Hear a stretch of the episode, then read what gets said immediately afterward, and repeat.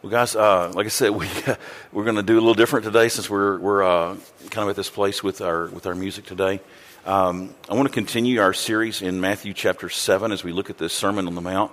Uh, I've said this to you each week, but let me remind you again that the message that we're looking at and examining was one sermon that Jesus preached.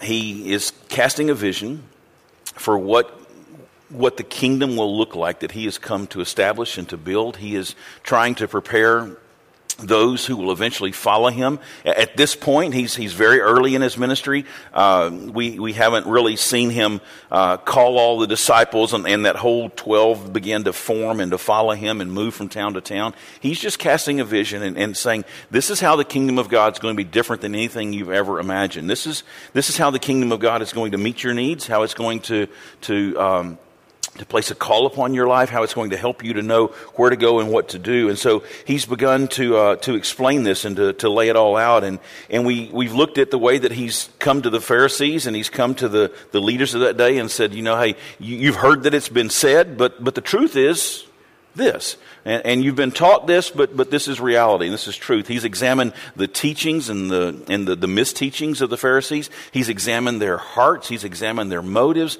I mean, Jesus has just drilled down deep to expose the, the false assumptions that many times we bring into this world. And, and as Jesus has done that, now we said last week that he kind of makes a pivot. He's been exposing all this false stuff and giving them the truth. And now he's going to, to pivot and he's going to spend the rest of this sermon, the rest of the, the chapter 7 in Matthew, talking to those who are going to be his potential followers. And he, he changes his tone from, from being this tone of you hypocrites to being a father that is tenderly speaking to his child, who begins to, to call them to himself, begins to reveal what this relationship with God will really look like. Because for them, the relationship with God had been a very legalistic wooden thing. Here's the rules, you got to keep them. Here's Ten Commandments, you got to keep them. Here's all the additions of the Pharisees and the Sadducees and, and the ruling councils, and you better keep their rules. And, and here's the punishment if you don't. And it just became very wooden and very harsh.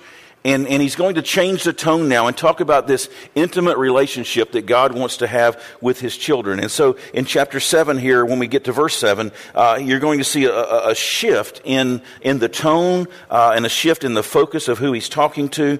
And, um, and, and the reason that Jesus does that is that it's very obvious that what the Pharisees were doing was not working this legalism that we can so easily slide into is not what God intended for us. God intended for us to have a relationship with Him, not just a, a, set of rules that we try to check off and we keep. Now, those rules can be important because they, they set some boundaries. But, but if all we do is focus on the rules, if all we do is say, well, here's a rule I got to keep, let me make sure I check that off. Here's, here's the thing that I've got to do, let me make sure that I, that I complete that. You know, uh, I, I don't go to God's Word because I love God. I go to God's Word because the Bible says, well, I need to read God's Word. So here's my 30 minutes today. Let me just read the Bible and check that box off. Okay, well, I need to pray today.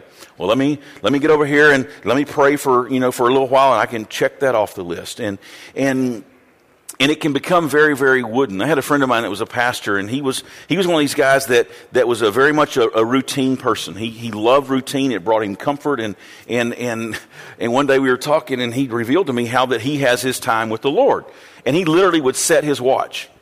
He'd say, "Okay, in in in eight minutes, uh, it's going to beep, and so for eight minutes I've got to pray." And then for this many minutes, I need to read. And for this many minutes, I need to. And, and he set alarms on his watch. And that's how he monitored if he had done right that day. I'm going, whoa, whoa, hang on. Is that really what God's after? Is to, to get eight minutes of prayer and 12 minutes of Bible reading and 10 more minutes of this? Or, or is God into us being in a relationship with Him? So the Pharisees had slipped into this legalism, and, and it was all about these rules and doing it right and making sure that you check off all the boxes. That may be very appealing to you. You may be a, a, a, person who loves routine and loves something to be just boom, boom, boom, boom, boom. And, and, and that may be very appealing to you, but that's rough on a relationship. It's rough if, if it's just the same thing over and over and over and over again without this fresh breath, without this relationship, without this dynamic of two people interacting with one another and, and coming into a, a, deeper relationship with one another. And so what the Pharisees had was, was not been working. It was flawed. And, and so, what we're going to talk about today is this fundamental flaw and then this singular solution that Jesus uh, comes and presents to, uh, the people that are, that are listening to that day. Uh, at, at our basic core, guys, all of us desire to be loved. Um, some folks will act like they don't want to be loved, but it's because they've been burned by love, or they're afraid of love, or, or they're fearful that if they reach out and, and try to engage in love, that they're somehow going to be rejected and, and, and scorned, and so they just give up trying. But, but at the core of who we are, we want to be loved, and we look to a lot of different things to help us find love. Some folks will will pour themselves into a career thinking that if they can just climb the ladder and get higher and higher and, and, and, and more and more important, that, that that level that they reach is going to cause people to admire them and to love them. And they think that's what the love is that they're looking for. And they, they turn to career. Some look to their finances or their money or, or their relationships with other people to define who they are and, and to kind of put them in a position where people will love them. And, and we look to a lot of different things to fill this emptiness that's inside of us, this desire to be loved. And, and, and, and so for the Pharisees, they looked to their religion to, to fill their heart. They looked for their religion to, to give them the, the prestige and the power and the position that would hopefully cause people to love and respect them. They would do their acts out in front of the public to, to be seen by the public. And, and part of that reason was they're trying, they're not bad people but they're trying to say, Love me, love me. Look, I'm religious. I love God. You love me back. And it wasn't working. They're looking for unconditional love, but, but they're looking for it by what they're doing. And, and, and by definition, it's not unconditional if I can earn it. It's not unconditional if I can deserve it. It's not unconditional if I can do something that causes you to have to love me. And what our hearts are longing for is somebody to love us unconditionally. And so Jesus comes to the Pharisees and he, he, he, comes now to those that are in the crowd. And what he's going to say to them today is just so, so profound. You're looking for love, you're searching everywhere for it. You're, you're knocking on every door and you're saying, hey, Maybe this will be the door that finds true love. Maybe this will be the door that, that brings me my, my happy ever after. Maybe, maybe this career, or maybe this person, or, or maybe this toy, or maybe this house, or maybe this vehicle, or maybe these clothes. Maybe this thing can bring me the love that, that I'm longing for. And, and so Jesus comes in to say, guys, those things can, can never work. And, and like the Pharisees who were searching for somebody to love them, even the crowds that were gathered around Jesus that day were longing for somebody to love them. You and I are no different. We long to be loved, we long to be accepted. Uh, a lot of what we do is to try to get people to love us. And sometimes we do great things. We, we do good, kind things. We do generous things. We, we do things for others in hopes that somehow that will gain their love, that that will earn their respect that we will somehow garner their admiration. So we try to work for this love, or maybe we try to, to find a way to earn it through the things that we do. We come and we try to deserve to, to be loved. We even try to do these good things and be kind, and, and we find principles in Scripture that, that, that, that encourage us to, to think of others. And we do those things thinking that somehow those things can bring us unconditional love, but all of those efforts come up short. And when those efforts don't provide what our heart really longs for, when it's trying to stick that square peg in the round hole, when it's taking this, this emptiness, this, this, this God shaped vacuum that's inside of us and trying to fill it with something other than God, when that happens, and it doesn't fit and it doesn't fill or it doesn't last for long, we end up getting disappointed. And sometimes we can get angry. We can blame others. Well, you know, I, I, I, could, I could be somebody if that boss would have just promoted me when I was supposed to be promoted. I could just be somebody if, if they hadn't discriminated against me, if they hadn't hurt me, if that person hadn't wounded me, if that person hadn't stuck the knife in my back, then I could be somebody and people would like me and they would love me, they would respect me. But anytime we try to take anything of this world and fill this God shaped vacuum that's inside of us, it, it can't satisfy, at least not for long. I was telling the group last night one of my favorite commercials, and it's been 25 years ago, but it sticks in my mind, was back when personal computers had just kind of started hitting the market and everybody was out to get the latest, greatest computer, you know. And there, there was this commercial with a guy in a convertible car. And he's driving in his convertible car and the wind's blowing his hair. And he's got his arm wrapped around this big computer box. And it's the latest, greatest model of computer.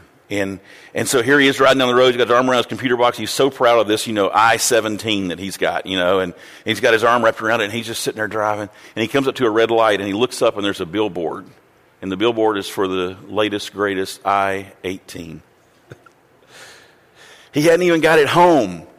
And there's already a new model that's out there. And, and, I don't know why that stuck in my mind so much, but it, but it has because that's what the things of the world do. They, they promise us to bring us satisfaction. They promise to, to bring us everything we've longed for. And before we can even get it unboxed, there's something else they're promising us that would make us even happier. And we chase from thing to thing to thing in this world, trying to find that one thing that would truly satisfy us. And, and when it doesn't, we can get disappointed. We can grow angry in James chapter 4, I think James kind of nails the, the, the heart of the problem here. And this is what he says in James chapter 4. He says, What causes fights and quarrels among you? In other words, what, what causes you to get sideways with each other? What is it that causes problems in our relationships with one another? He says, Don't they come from the desires that battle within you? In other words, I think there's this desire inside of us to be loved, and when somebody can't do that, we grow angry. We, we get into a marriage sometimes thinking, man, I'm going to marry Mr. or Miss Perfect, and they're going to fulfill every need I have. And then when they don't, we're disappointed and we get angry. Why? Because there's this desire inside of us that they can't meet. And, we desire and have this battle that desire, this, this desire that battles within us. And we want something, but we don't get it. And he says, You kill and you covet if you can't give it to me, then I'm going to I'm going to force you or I'm going to take it myself. And and he says, "But you can't have what you want." And you quarrel and you fight and you don't have because you don't ask God. You're looking to the wrong thing to satisfy that thing that only God can satisfy. So we, we get sideways with others. We get disappointed when others can't meet my needs. We, we get disappointed when people don't do things the way that I think they ought to do them. We, we dis- get disappointed when people don't follow us or admire us or, or appreciate us. But what we're really doing is looking to them to satisfy something that only God can do. He says, You don't have because you don't ask God. He is the source. Or, or when you do ask, you, you do not receive because you ask with the wrong motives that you can spend what you get on your pleasures. And, and so, Lord, I, here's what I need, God. If I just had this, everything would be great. Well, why do you need that? I need that so others will love me. I need that so others will think good of me. I need that so that others will admire me. And God says, it's really all about you. And that's why we don't get some of the things that we need, because it's all about us. You ask with the wrong motives so that you can spend what you get on your pleasures. And he goes on to say, You adulterous world. Uh, you adulterous people, you, you, don't you know that friendship with the world is hatred toward God? And anyone who chooses to be a friend of the world becomes an enemy of God. He's saying you can't run to the world to meet those needs that only God can meet. And, and when we've pledged ourselves to God, but we adulterate ourselves with the world, we, we, we pledge to, to follow the Lord, but we are chasing after the things of the world and thinking that they can somehow satisfy us, then we've set ourselves up for a problem. It's a fundamental flaw in our thinking. And so Jesus understands that fundamental flaw, that, un, that, uh, that, that, that, craving of the heart to be loved. And he says that's the fundamental flaw is that we go after the things of the world to try to fill this emptiness that only God can fill. And there's a fundamental flaw. But there's also a singular solution, and that singular solution is this relationship with God.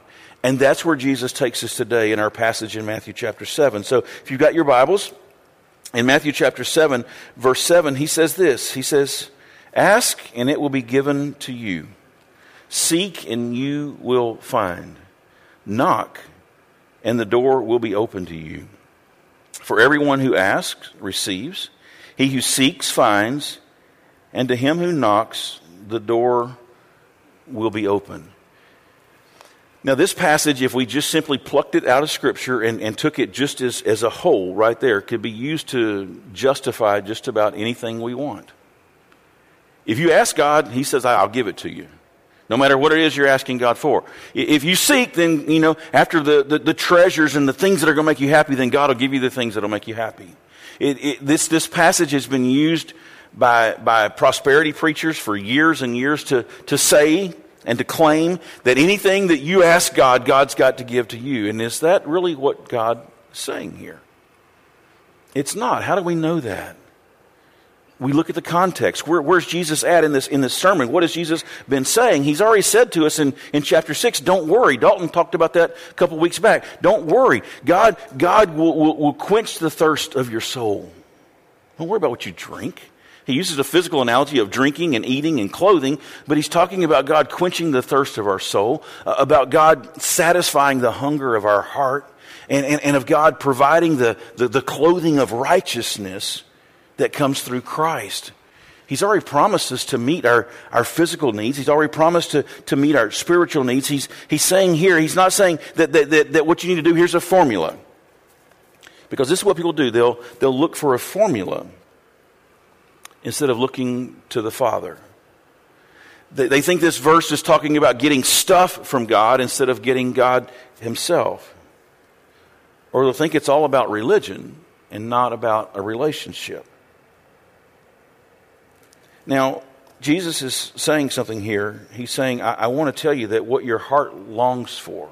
Again, he's turning and pivoting now to those who are going to follow him. He's saying that, that, that desire of your heart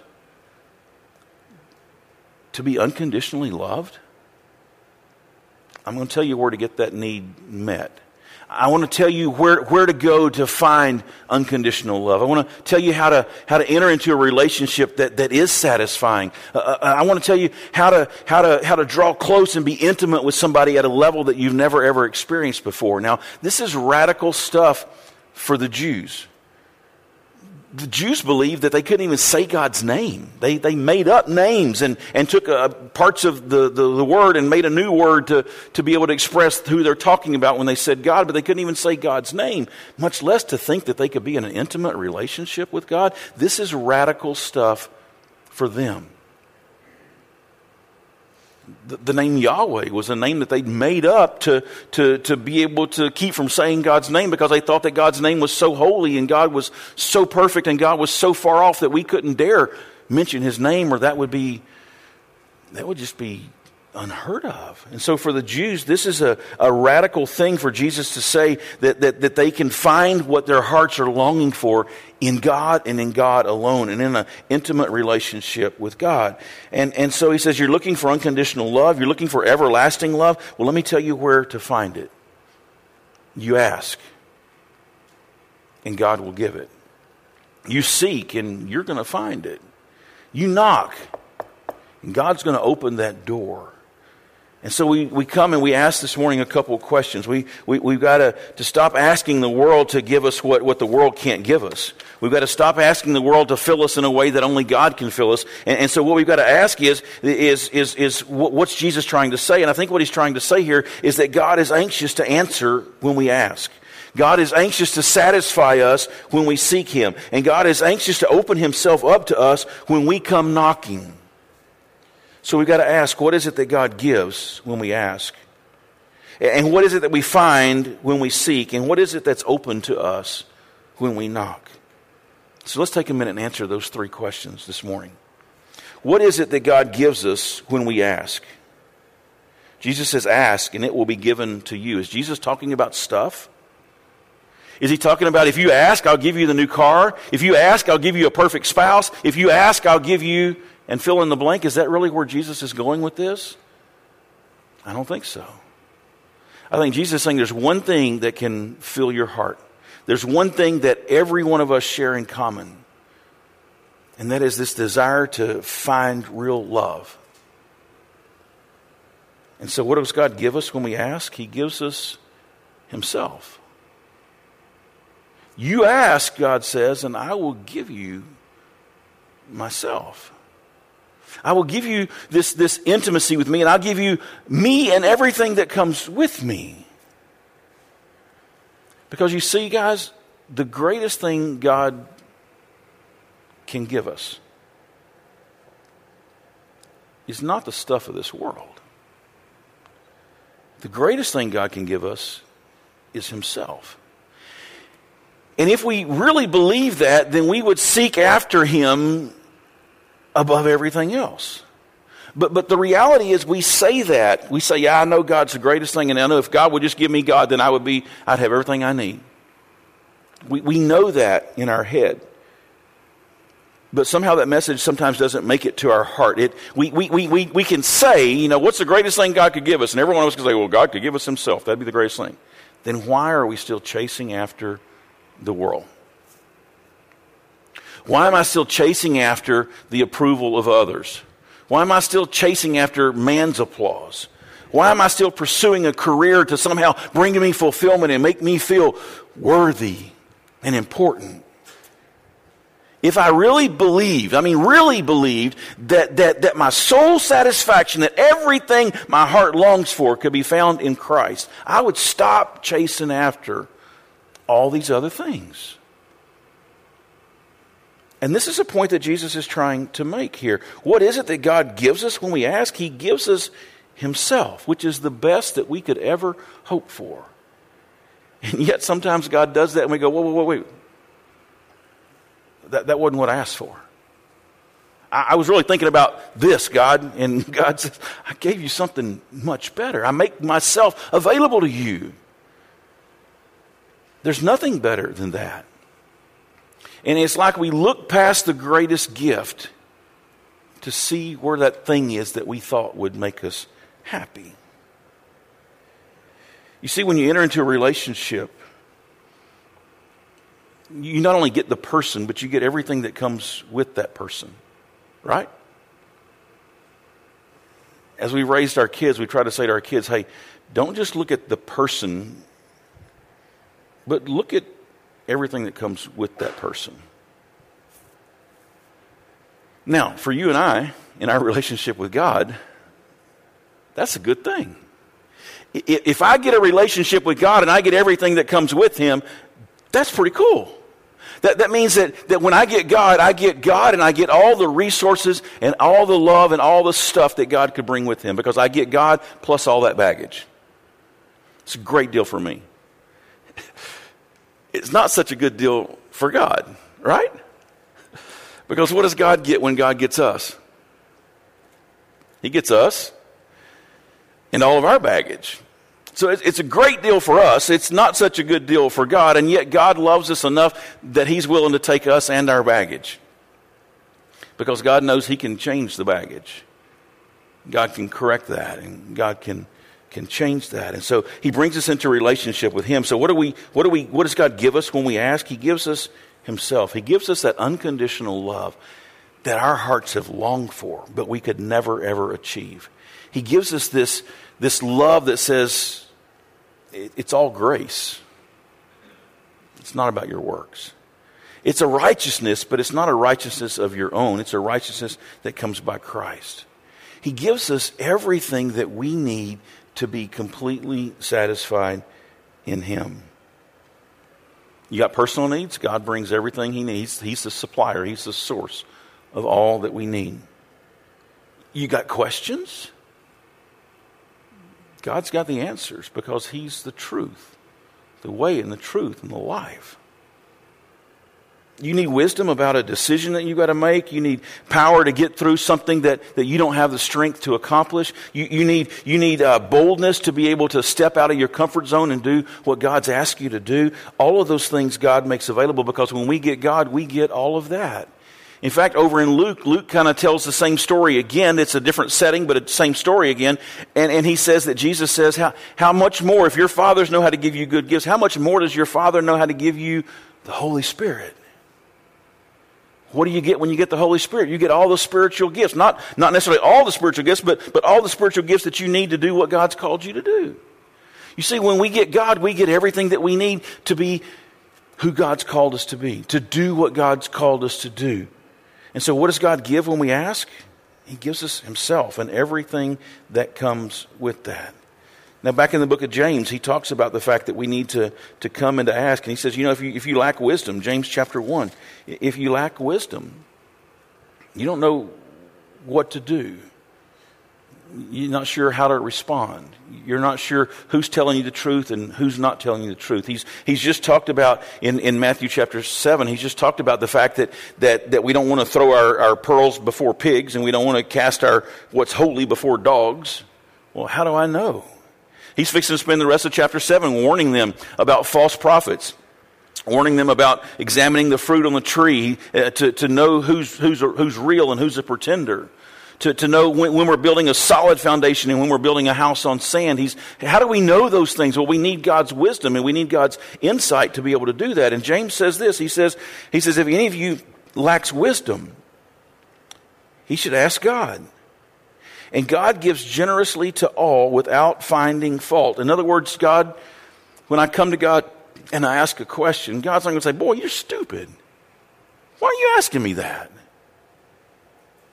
He's going to give the wisdom that I'm asking for. As parents, we love it when our kids come and ask us for help or ask us for wisdom. We, we love it when others will, will look at us and say, You know what? I've got a question. Can I ask you a question and can you help me to find an answer? I told our group last night one of the things I love about Dalton is that Dalton knows how to ask good questions. A good learner knows how to ask good questions. And Dalton doesn't just assume that he knows everything, but he'll come and he asks people that he looks up to, guys that he, he uh, trusts. He asks them questions. And man, I just, I think if I had done that when I was younger, instead of just pretending that I knew it all, how much farther along that I would be. And James says, when you've got a question, ask the Lord. If you need wisdom, ask God. And He will give it, not just sparingly, but give it generously to all who ask. And it says, and it will be given to Him. But there's a condition on that. Look at verse 6. But when He asks, He must believe and not doubt. Because he who doubts is like a wave of the sea blown and tossed by the wind.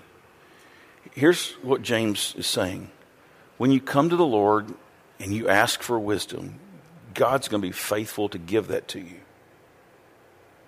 But then trusting that what he's telling you is the truth. Trust that what he said to you is honest and it's reliable and you can take it to the bank. Sometimes what we do is we come to God and we say, God, I really like to know what you say about so and so. And really what we're saying is, God, I want you to confirm what I've already decided. I want you to rubber stamp my plans and to say, this is it, this is great. Instead of coming to God and saying, God, look, I, I don't know whether to go this way or to go that way. I don't know what's best and what's good. And I need you to help me determine that. And God answers us. And we say, well, wait a minute, but I was thinking, God. And God's like, do you trust me? Do you trust that when you ask, I'm going to answer? And do you trust that when I answer, it's going to be the truth? And sometimes we want to get in this dialogue with God, in this conversation where we think we can change God's mind. And God says, Don't do that. Come to me, ask me for wisdom. I'm going to give you wisdom, and then trust me. Don't be double minded. Don't have your mind set on one thing trying to convince me of another. That's not the way that it's, it's to work out. And so he says, Look, come and trust me and, and see what I do. I, I want to give you myself, my best, and everything that comes with me. You ask, and it will be given to you. Then he says, You seek and you will find. So, what do we find when we seek? I think we find a God who's faithful every step of the way. We find in God a, an acceptance that we can't find in other people. An acceptance that comes not because I, have deserved it or I've earned it, but an acceptance that comes because God loves me. Jesus says, You didn't love me first, I loved you first. I've accepted you. I've made you my child. I've adopted you. I think we find forgiveness when we seek the Lord. The forgiveness that covers all of our mistakes, all of our failures. Forgiveness that deals with the baggage that we bring into this relationship with God. So we find faithfulness, we find acceptance, we find forgiveness, we find grace. That gift that God gives that we could never earn or never deserve.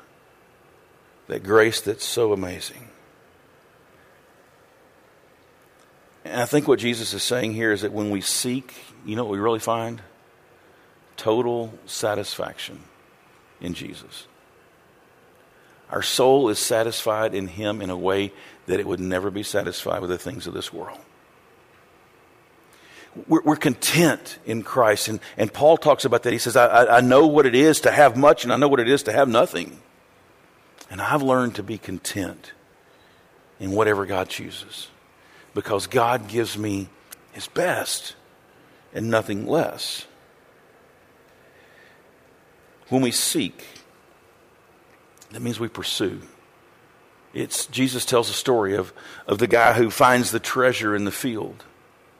He covers it up and he runs off and he gathers up his money and he comes back and he buys that field. He's a treasure hunter seeking something of great value.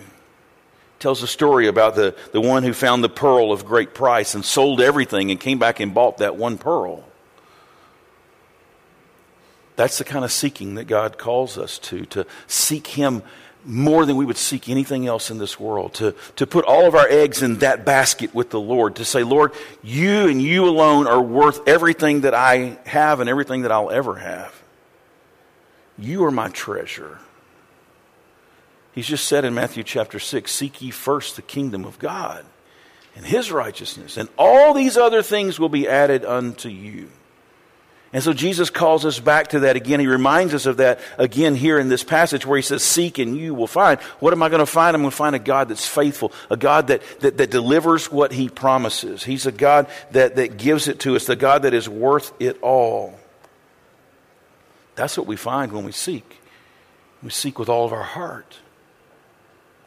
Guys, we can say we seek God, but if we're still chasing after this world, if we're still expecting the world to fulfill that emptiness inside of us, then we are going to be disappointed and we are going to grow angry. So he gives us himself. When we seek, we find him to be faithful and we find that satisfaction that our soul longs for.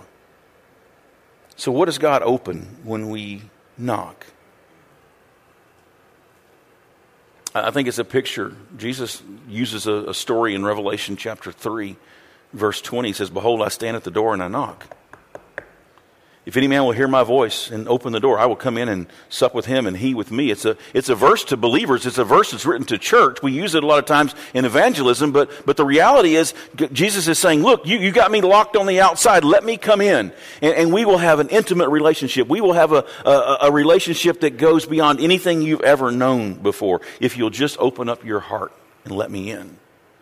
Well, that same image is, is reversed now and God's saying, if you'll knock, I'm going to open up the door and I'm going to let you come in and have fellowship with me.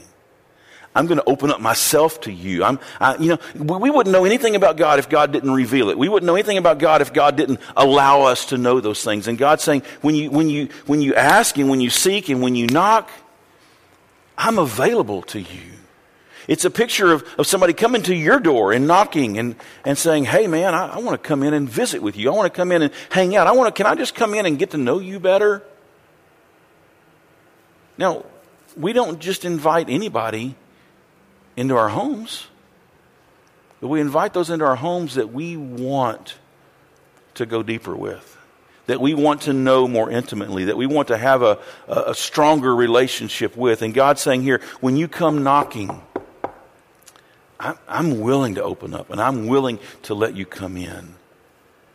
I'm, I'm there and, and, and I want this intimacy with you. So, what does God open up? He opens up Himself.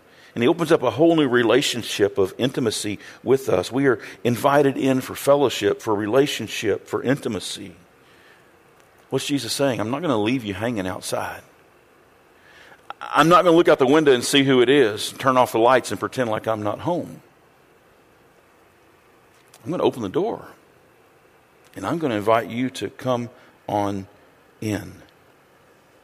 When we ask and we seek and we knock, we get a lot more than just stuff.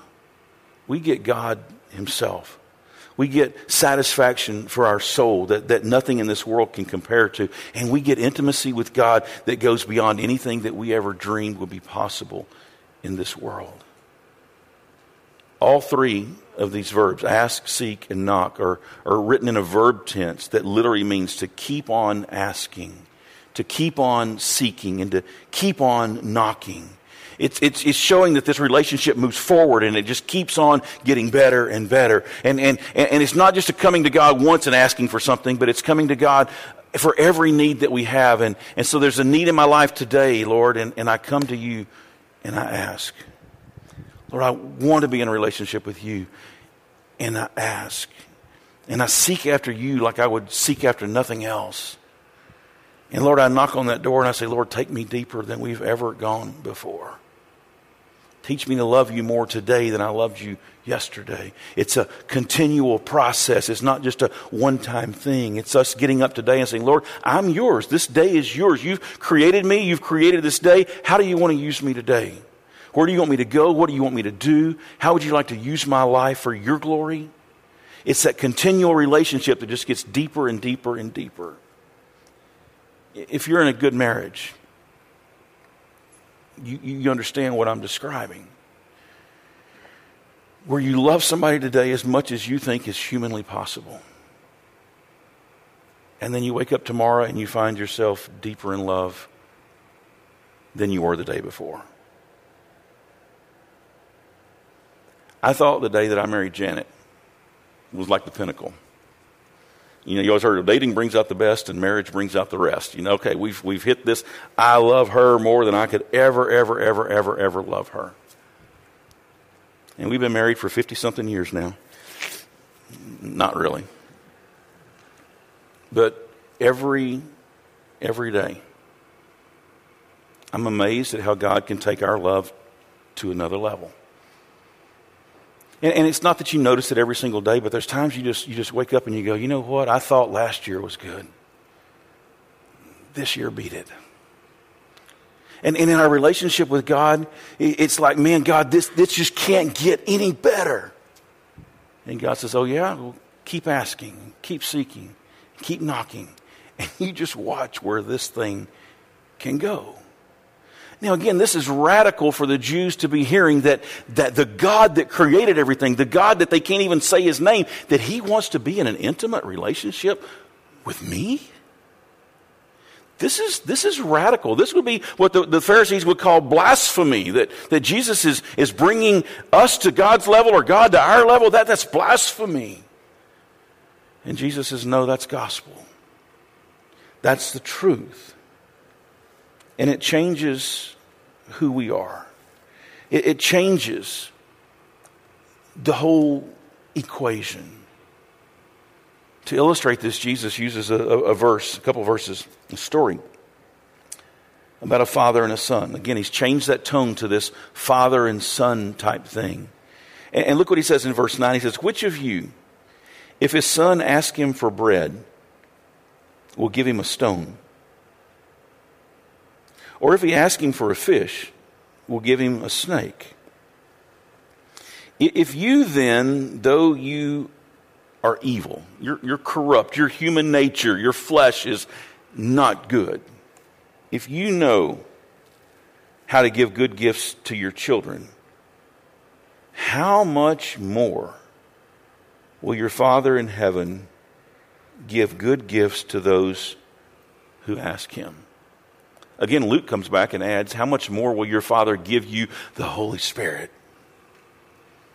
The giver of all gifts. What Jesus is saying sounds pretty straightforward. If, as a dad, I know how to give good things to my kids and I take delight in giving good things to my kids, how much more will my Father delight in giving me his very best? But, but Jesus uses two illustrations here, and I think he's trying to say more than just, hey, God knows how to bless you. I, I think he's trying to say something different. He says, he, You ask for bread, you're not going to get a stone. Those two could look a lot alike a, a small loaf of bread and a, and a, and a small rock. And, and, and, and, you, could, you could picture an evil father pulling out a stone from behind his back saying, You want some bread? Are you hungry? Oh, Dad, I'm starving. Well, you ask me, I'll give it to you. Okay, here's a rock. He's saying God's not going to deceive you. And, and God's not going to disappoint you. you. You ask Him for something that will quench that hunger within you. He's not going to give you a cold, hard rock. He's not going to just give you a principle to live by. He's going to bring you into a relationship with Him that will fill you like you've never been filled before. He says, if you have a son that asks you for a fish, you're not going to give him a snake. Now, he's not talking about a live snake that's going to bite you. That's, that's what I was first thinking about. But as I studied this, they said, you know, snakes were, were some of the forbidden food. You, they were unclean. A snake was unclean, and they, you're not allowed to eat a, a snake, just like they wouldn't eat pigs in that day. And I think what he's trying to say here is that when you ask God and you seek God, he's not going to defile you. He's not going to lead you down a path that's going to harm you. He's not going to lead you a path that's going to take you farther from Him. He's going to lead you in a direction that brings you closer to Him. Jesus is saying, God's not going to deceive you. He's not going to, to disappoint you, and He's not going to defile you. He's looking out for your best. And He delights in giving you that best when He gives you Himself. So He brings us into this relationship. And God never promises what He cannot deliver. Satan does, false prophets do, temptation does, but God does not. He never promises something that He cannot deliver. And he's saying this personal relationship with God is available to all who will ask, all who will seek, and to all who will knock. And this relationship changes us at our core. You see, as long as that need goes unmet in me, I'm going to spend all of my energy and all of my time trying to find a way to meet those needs. Until I'm fully loved and unconditionally loved, I'm going to do things, sometimes good and sometimes bad, but I'm going to do things to try to find that love and to fill that emptiness. Because somebody who is starving and somebody who is, is hungry is not thinking about feeding somebody else. They're thinking about finding their next meal. And until I find that satisfaction and I find everything I need in God, I'm not worried about anybody else. I'm just worried about me. Ever met somebody that's just starving to death? I mean, literally about to, to pass away, and you put food before them. They say, Oh, well, let me just take this and give it to somebody else. It's rare that you'd ever find somebody to do that. So we've got to find in Christ what our, our hearts long for. And when we do, it changes what we're able to do and what we're able to see and what we're able to focus upon going forward. So Jesus says, Ask and it will be given. Seek and you will find. Knock and the door will be open to you. For everyone who asks receives. He who seeks finds. And him and knocks, the door will be open. And then in verse 12, he puts in a verse that seems at the, at the outset to be kind of out of place. But I really think it's, it's perfect placement.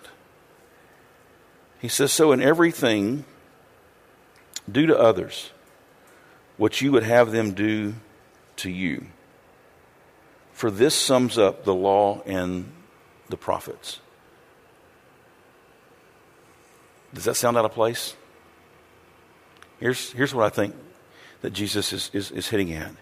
When you find in God your sole satisfaction, that hunger, that, that, that vacuum, that emptiness, that, that hole inside of you is finally filled, guess what you're able to do?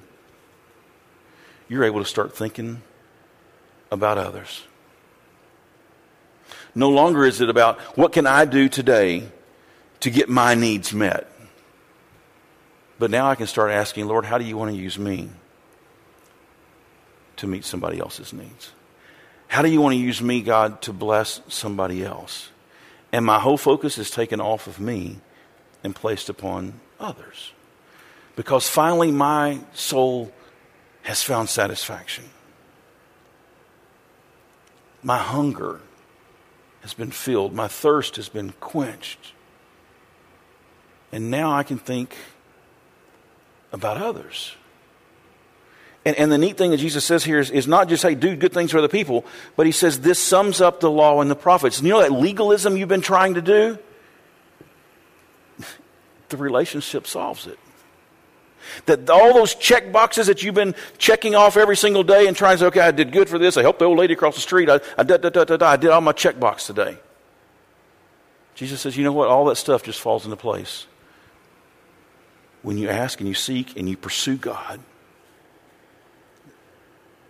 and God gives and gives and gives and gives of Himself to you, and you're satisfied. And now, instead of being in a legalistic relationship, all those rules just get summed up in this love the Lord, your God, with all your heart, your soul, your mind, and your strength. And then love your neighbor as yourself. Whatever you would have them to do unto you, you do that unto them. And that fulfills the law. Because it's not about the rules, it's about the relationship. It's about walking in intimacy with God. It's about finding in Him everything your soul longs for. And then, and then you're able to focus on helping others. It's what Jesus has just said right before this about taking that plank out of your own eye so you can help to take the sawdust out of your brother's eye. It's, it's, that was a negative. This is the positive side of that. Jesus is saying, guys, God wants you in an intimate relationship with Him. He wants you to follow Him. He's revealing why He came. He's exposed the fundamental flaw of trying to look to this world to fill what only God can fill. And he's making known this singular solution, which is an intimate relationship with God that changes us at our core and changes how we relate to those around us. So this morning, as we close, we've got to ask ourselves this question Am I looking to God for my satisfaction and my fulfillment and for all that I need? Or am I looking to this world to provide what it could never, ever provide? Am I going to be satisfied or am I going to be disappointed? Am I going to be fulfilled or am I going to be hungry? Because who we look to determines what we get. This world makes great promises, it, it just can't deliver. And the sad thing is, most people in our world don't even realize what they're missing. Some of us as believers don't realize what we're missing because we, we say we love God, but we're still pursuing the world. And that's like a man saying to his wife, Baby, I love you. I'm just going to pursue other women. That's why James called it an adulterous relationship. So we really need to ask the question today. This is where Jesus is headed with this. Who, who am I looking to to bring me satisfaction? To, give me worth, to give me value? Who am I looking to for that unconditional love?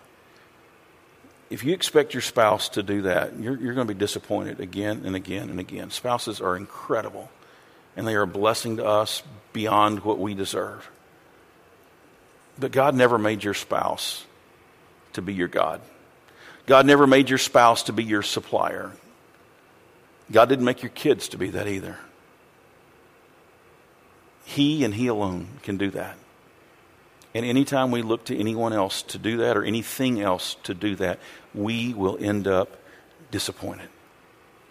That's what Jesus is saying today. Here's, here's the key you got a God who says, if you ask, I'll give you myself. If you seek, you're going to find satisfaction in me. And if you knock, I'm going to open the door and invite you in, and we are going to get to know each other, and we're going to build a relationship that's going to go just unbelievable. So, who are you looking to today?